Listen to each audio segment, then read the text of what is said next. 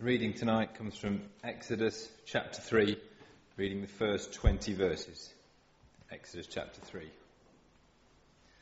Now Moses was tending the flock of Jethro, his father in law, the priest of Midian, and he led the flock to the far side of the desert and came into Horeb, the mountain of God. There the angel of the Lord appeared to him in flames of fire from within a bush.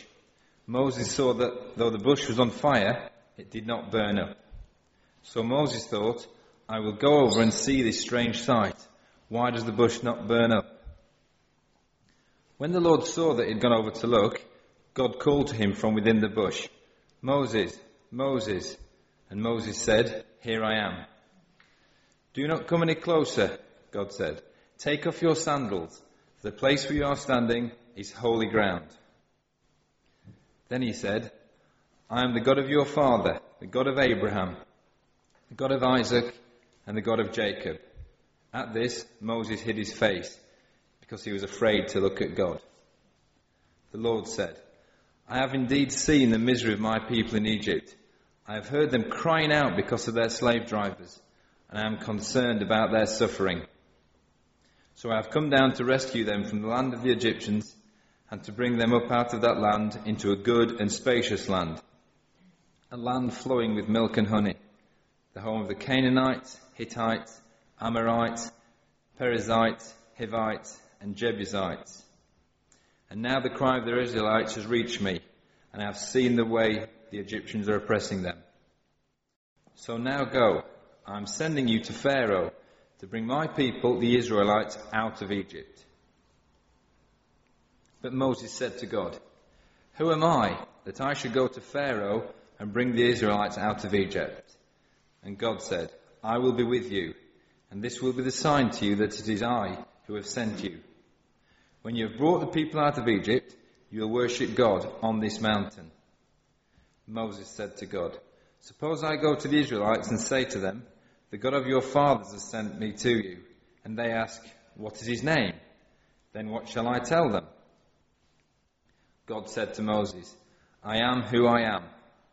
This is what you are to say to the Israelites I am has sent me to you. God also said to Moses, Say to the Israelites, The Lord, the God of your fathers, the God of Abraham, the God of Isaac, and the God of Jacob, has sent me to you. This is my name forever, the name by which I am to remembered from generation to generation. Go, assemble the elders of Israel, and say to them, the Lord, the God of your fathers, the God of Abraham, Isaac, and Jacob, appeared to me and said, I have watched over you and have seen what has been done to you in Egypt.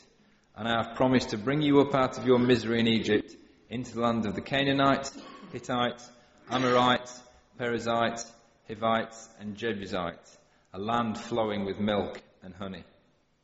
The elders of Israel will listen to you then you and the elders are to go to the king of Egypt and say to him, The Lord, the God of the Hebrews, has met with us. Let us take a three day journey into the desert to offer sacrifices to the Lord our God. But I know that the king of Egypt will not let you go unless a mighty hand compels him. So I will stretch out my hand and strike the Egyptians with all the wonders that I will perform among them. After that, he will let you go.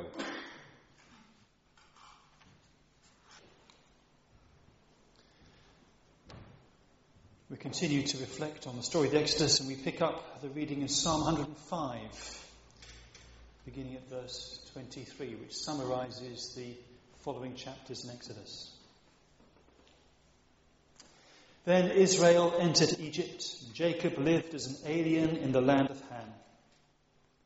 The Lord made his people very fruitful. He made them too numerous for their foes, whose hearts he turned to hate his people, to conspire against his servants.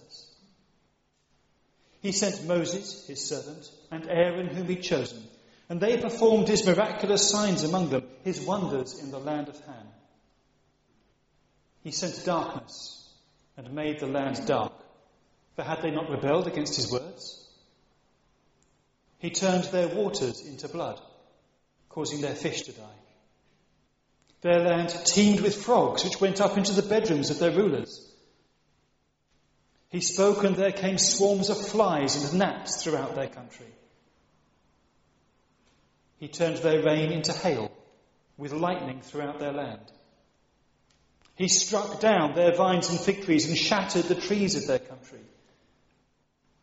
He spoke and the locusts came, grasshoppers without number. They ate up every green thing in their land, ate up the produce of their soil. Then he struck down all the firstborn in their land, the firstfruits of all their manhood. He brought out Israel, laden with silver and gold, and from among their tribes no one faltered. Egypt was glad when they left, because dread of Israel had fallen on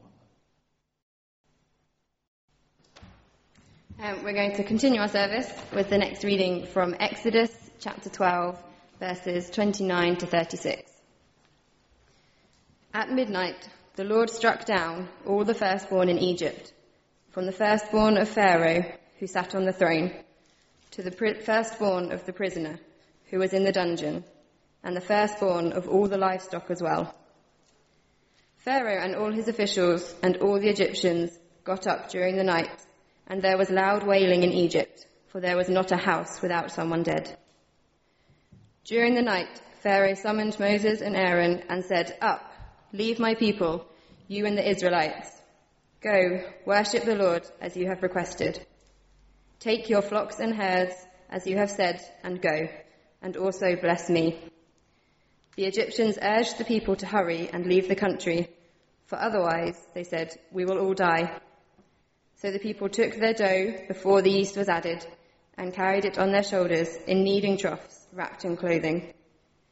The Israelites did as Moses instructed, and asked the Egyptians for articles of silver and gold and for clothing. The Lord had made the Egyptians favorably disposed towards the people, and they gave them what they asked for, so they plundered the Egyptians. We were slaves to Pharaoh in Egypt. And the Lord, our God, took us out from there with a strong hand and with an outstretched arm.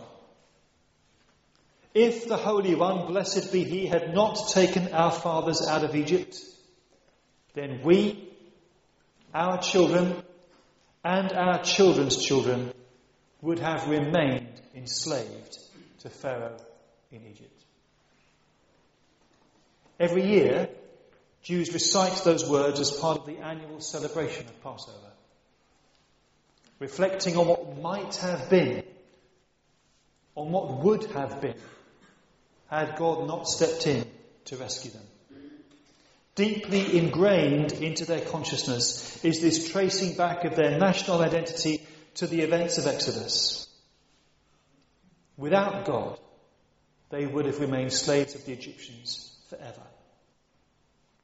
The Passover meal reminds them all, everyone taking part, of the grace and the power that God showed in delivering his people and of their consequent indebtedness to him and reliance upon him.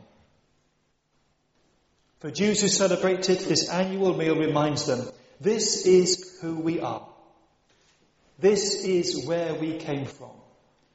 This is the God to whom we belong. There are three main elements to the meal, each one of which is explained as part of the Passover Seder or liturgy in response to a prompting question asked by the youngest person present. The Passover lamb is eaten as a Passover offering to the Lord because he passed over the houses of the children of Israel in Egypt when he struck the Egyptians with a plague and he saved their houses. The Israelites were instructed, each one, to, to have a, a, a lamb that they were to look after until the 14th day of the month. It was a lamb to be without defect or blemish. Then the lamb would be slaughtered at twilight and they would take some of the blood and put it on the sides and tops of the door frames of the houses where they ate the lambs. And they were to eat it that night, the meat roasted, uh, not leaving any part of it till morning. If any part was left till morning, they were to to burn it. And that night, when the angel of death passed through the land of Egypt, every household which had the blood of the lamb on the doorposts and the lintels was passed over, and people within those houses were spared it's the Passover sacrifice to the Lord, who passed over the houses of the Israelites in Egypt and spared our homes when he struck down the Egyptians. The second part of the meal is the matzah, which is a bit like Ryvita. It's bread baked without yeast, eaten because, as they say, the dough of our fathers did not have time to become leavened before the King of Kings, the Holy One, blessed be He, revealed Himself to them and redeemed them. And on the back of Passover, they celebrate the, the festival of unleavened bread for seven days, eating nothing with leaven in it to remind them how they had to leave in haste that night before the, the bread in their ovens had time to rise. Thus it is said they baked matzah cakes from the dough they brought out of Egypt because it wasn't leavened. For they'd been driven out of Egypt and couldn't delay, and they hadn't prepared any other provisions. And the bitter herbs? They're eaten because the Egyptians embittered our fathers' lives in Egypt. As it is said, they made their lives bitter with hard service, with mortar and bricks, and with all manner of service in the field all their service which they made them serve with rigour. And then the Seder continues In every generation, a person is obliged to regard himself as if he had come out of Egypt. As it is said, You shall tell your child on that day, It's because of this that the Lord did for me when I left Egypt. The Holy One, blessed be He, redeemed not only our fathers from Egypt but he redeemed also us with them. As this said, it was us that he brought out from there, so that he might bring us to give us the land that he swore to our fathers. Such is the level of identification that they are to regard themselves as people who were set free from Egypt by the Lord that night in his act of deliverance. And everyone who celebrates Passover that way has a strong sense of identification with the generation that was set free by God from enforced slavery and attempted genocide when Pharaoh declared, decreed that every baby boy should be drowned into the River Nile. For that reason, perhaps, recognizing the evil nature of their plight, Jews who celebrate Passover can accept with relatively few qualms the story of the ten plagues that came on Egypt when Pharaoh refused to let the people go. Plagues that culminated in the death of the firstborn. Plague that the Israelites avoided by killing the Passover lamb and placing the blood of that lamb on the doorposts and lintels of the houses where, where they lived. We may struggle with that a little bit more. It is a terrible story. But it's a terrible story from beginning to end. The entire nation of Egypt connived in the killing of the Israelite baby boys. The entire nation was complicit in the enslavement of the nation, whom God regarded his own firstborn son. It was Pharaoh's stubbornness that resulted in the ten plagues. Do such considerations justify the killing of the Egyptian firstborn? We still may have serious qualms and reservations about that. And the extent to which we do, I guess, is a measure of the extent to which it's, it's not our story in the same way as this for the Jews. We don't have that sense of, this was us. This could have been me. This was our plight. And God set us free from it. Victims of genocide themselves. They can see how God acted to set them free in the face of opposition from Pharaoh. It's not our fathers who were enslaved or our children who were drowned in the, in the Nile. And if we can't identify with the nation who suffered in this way, then we can't celebrate Passover in the manner in which Egypt, Israel does when they reflect on their deliverance from Egypt. And yet, while there is that distance from the Passover for us, it remains true that the God who did such things is the God whom we worship. The God of Abraham, the God of Isaac, the God of Jacob, the God of the Exodus, the God of the plagues, the God of Israel. And the God and Father of our Lord Jesus Christ. We recognize that this same God is the one who gave up his one and only Son for us all. His Son was killed by us. To bear the sins of the world. Sending his Son into the world knowing we would bruise him and smite him from the earth, in the words of Tim Cullen's song. God himself is not immune to the pain of losing his Son. Not that that means that we can automatically accept the death of the firstborn in Egypt with equanimity, as if God losing his son gives him the right to kill the firstborn in every family in Egypt. But it does mean that God himself knows the pain of that bereavement. And Christ died for the sins of the Egyptians as much as he died for the sins of the whole world. If the death of the firstborn is God's judgment on the nation of Egypt for their sin, it's a judgment he himself bears in the death of his firstborn son for the sin of the world. So we read the story in a very different way to Jews who identify with the nation who come out of Egypt, but who don't believe in Jesus. But inasmuch as the God of the Exodus is the God of our Lord Jesus Christ and we are his people, this story is our story too. It's the same God who saved us through the death of the firstborn, but his firstborn, his own son, given up to death on the cross to save us from sin and death and hell and destruction. And we remember as well the way in which Jesus reinterpreted this story on the night before he died. There's some debate as whether Jesus and his disciples celebrated the official Passover that night, but it seems that they followed the traditional Passover ritual, whatever form it took in those days. Yet Jesus introduced two new elements into the Passover Seder. Took the bread, broke it, and said, This is my body, which is given for you. The bread would have been unleavened in the memory of the way in which Israelites had to leave Egypt in such a hurry that their bread had no time to rise in the ovens.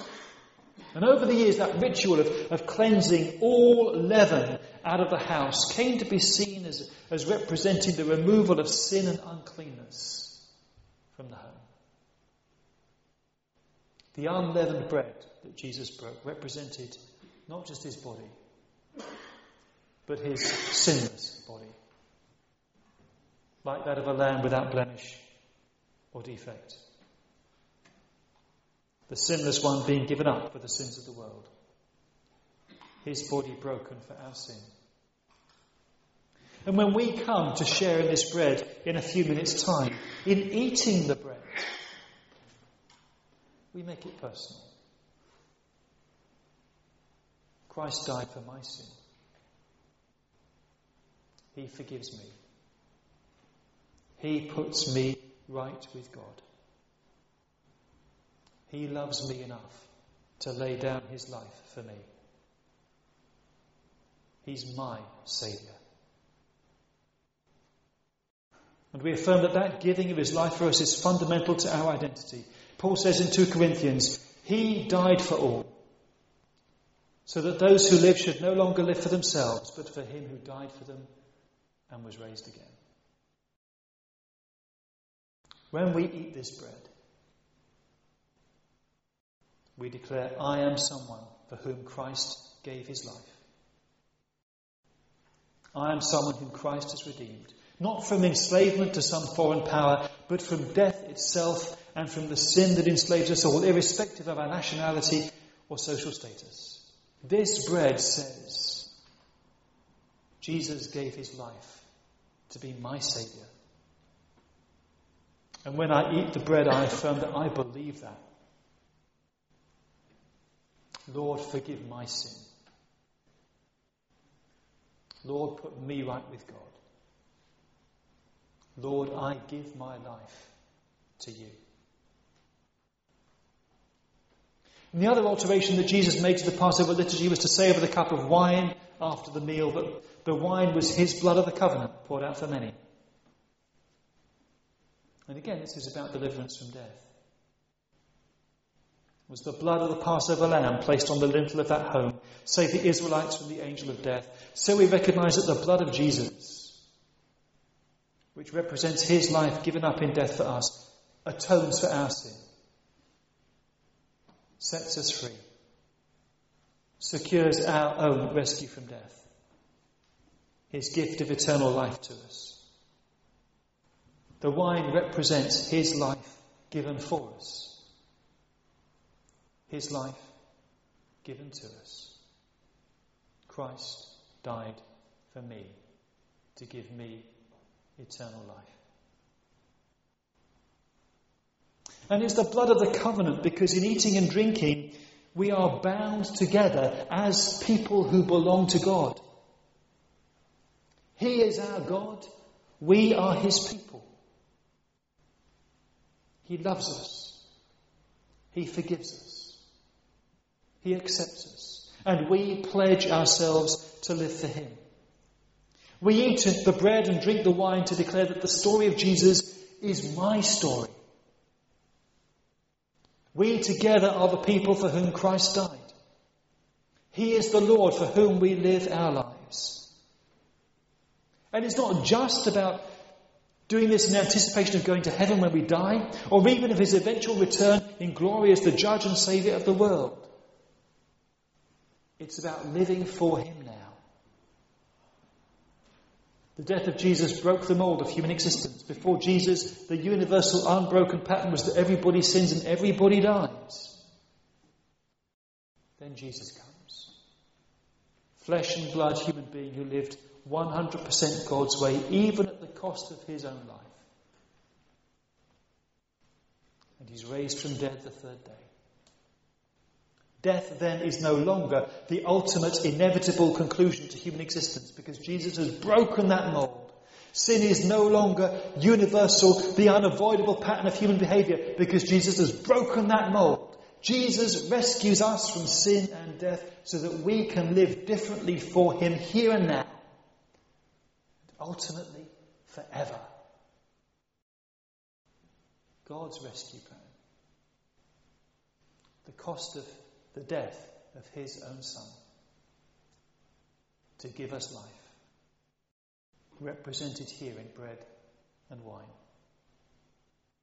A meal that Jesus instituted that Passover night with his disciples. The Passover lamb was the means of liberating the Israelites from Egyptian servitude. Jesus sets us free as well. Free from death and the fear of death because his death and resurrection have secured eternal life for all who belong to him. Free from sin and the guilt and shame that come in sin's wake because we know that he bore our sin and its consequences on the cross and we are no longer trapped in a pattern of moral failure. We're free from other people's expectations because we live our lives with Jesus as Lord.